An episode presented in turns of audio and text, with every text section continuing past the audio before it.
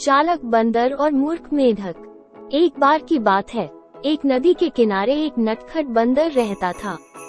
वो अपना दिन पेड़ से पेड़ झूलने और जंगल में दूसरे जानवरों के साथ मज़ाक करने में बिताया करता था। एक दिन, वो एक मेढक से मिला जो नदी में एक लिली पैड पर बैठा हुआ था।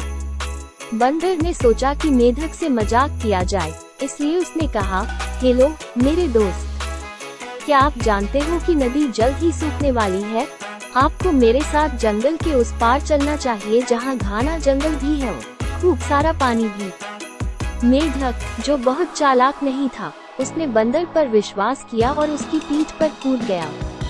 लेकिन जैसे ही बंदर एक पेड़ से दूसरे पेड़ पर झूलने लगा मेढक को एहसास हुआ कि वे गलत दिशा में जा रहे हैं। जरा ठहरिए मेढक चिल्लाया। ये जंगल के दूसरी तरफ़ का रास्ता नहीं है।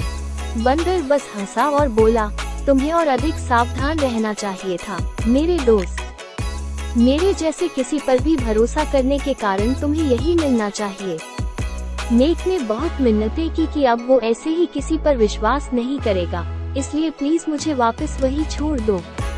आखिरकार, बंदर मेढक को वापस नदी में ले आया और उसे मूर्खता और विश्वासघात महसूस कराते हुए वही छोड़ गया।